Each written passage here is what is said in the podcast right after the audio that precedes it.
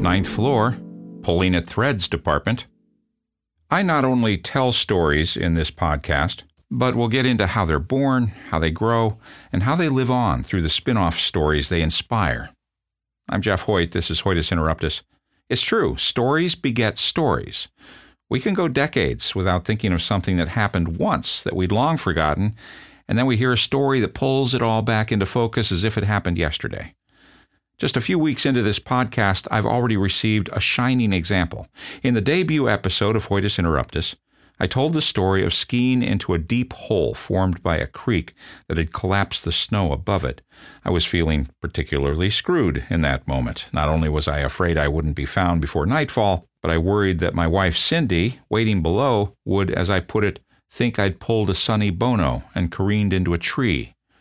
At the time of my accident, it had only been a few weeks since Cher's ex lost his life on a mountain at California's Heavenly Valley Resort. In my story, the Sonny Bono comment was just a pithy aside, but friend and listener Phil Rogers contacted me immediately. He's a reporter for NBC in Chicago. He wrote, I appreciated the Sonny Bono comment.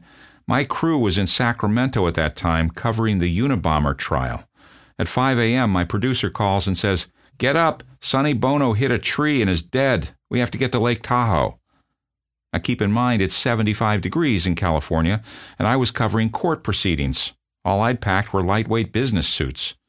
We got to Tahoe and there was like eight feet of snow. I walked into the ski shop at Heavenly and said, Sell me everything. I got to buy a Columbia parka, shirts, ski pants, boots, the whole bit, all on NBC's nickel. Like I said, stories beget stories. But then Phil threw me his own pithy aside. So we spent two days in Tahoe, he wrote, and then headed to Palm Springs for the funeral, where I experienced the weirdest moment of my career an interview with Tony Orlando and George Wendt together, with me standing there going, This is what my career has become. I wrote back, Oh, you've got to hear Cindy's Tony Orlando story. So into the thread chimes Cindy, recalling the time from her college radio days when she attended a big convention where record company executives, famous performers, and radio DJs commingled. She wrote, There were more famous people in one place than I've seen before or since. As it turns out, there were even more than I thought because I didn't recognize some of them without their spotlights. I had an elevator conversation with Mac Davis that lasted all the way to the convention hotel's upper floor and when he got out, my friend Steve, who had a much sharper celebrity radar than me, asked, Do you even know who that was? No, but he was a really nice guy. A few hours after that experience, I got into yet another elevator with yet another guy. This one had had a few too many and was leaning heavily on an attractive woman.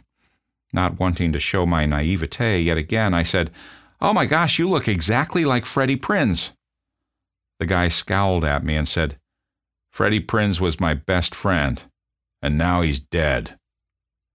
After he staggered out of the elevator, the ever helpful Steve said, I think you just insulted Tony Orlando.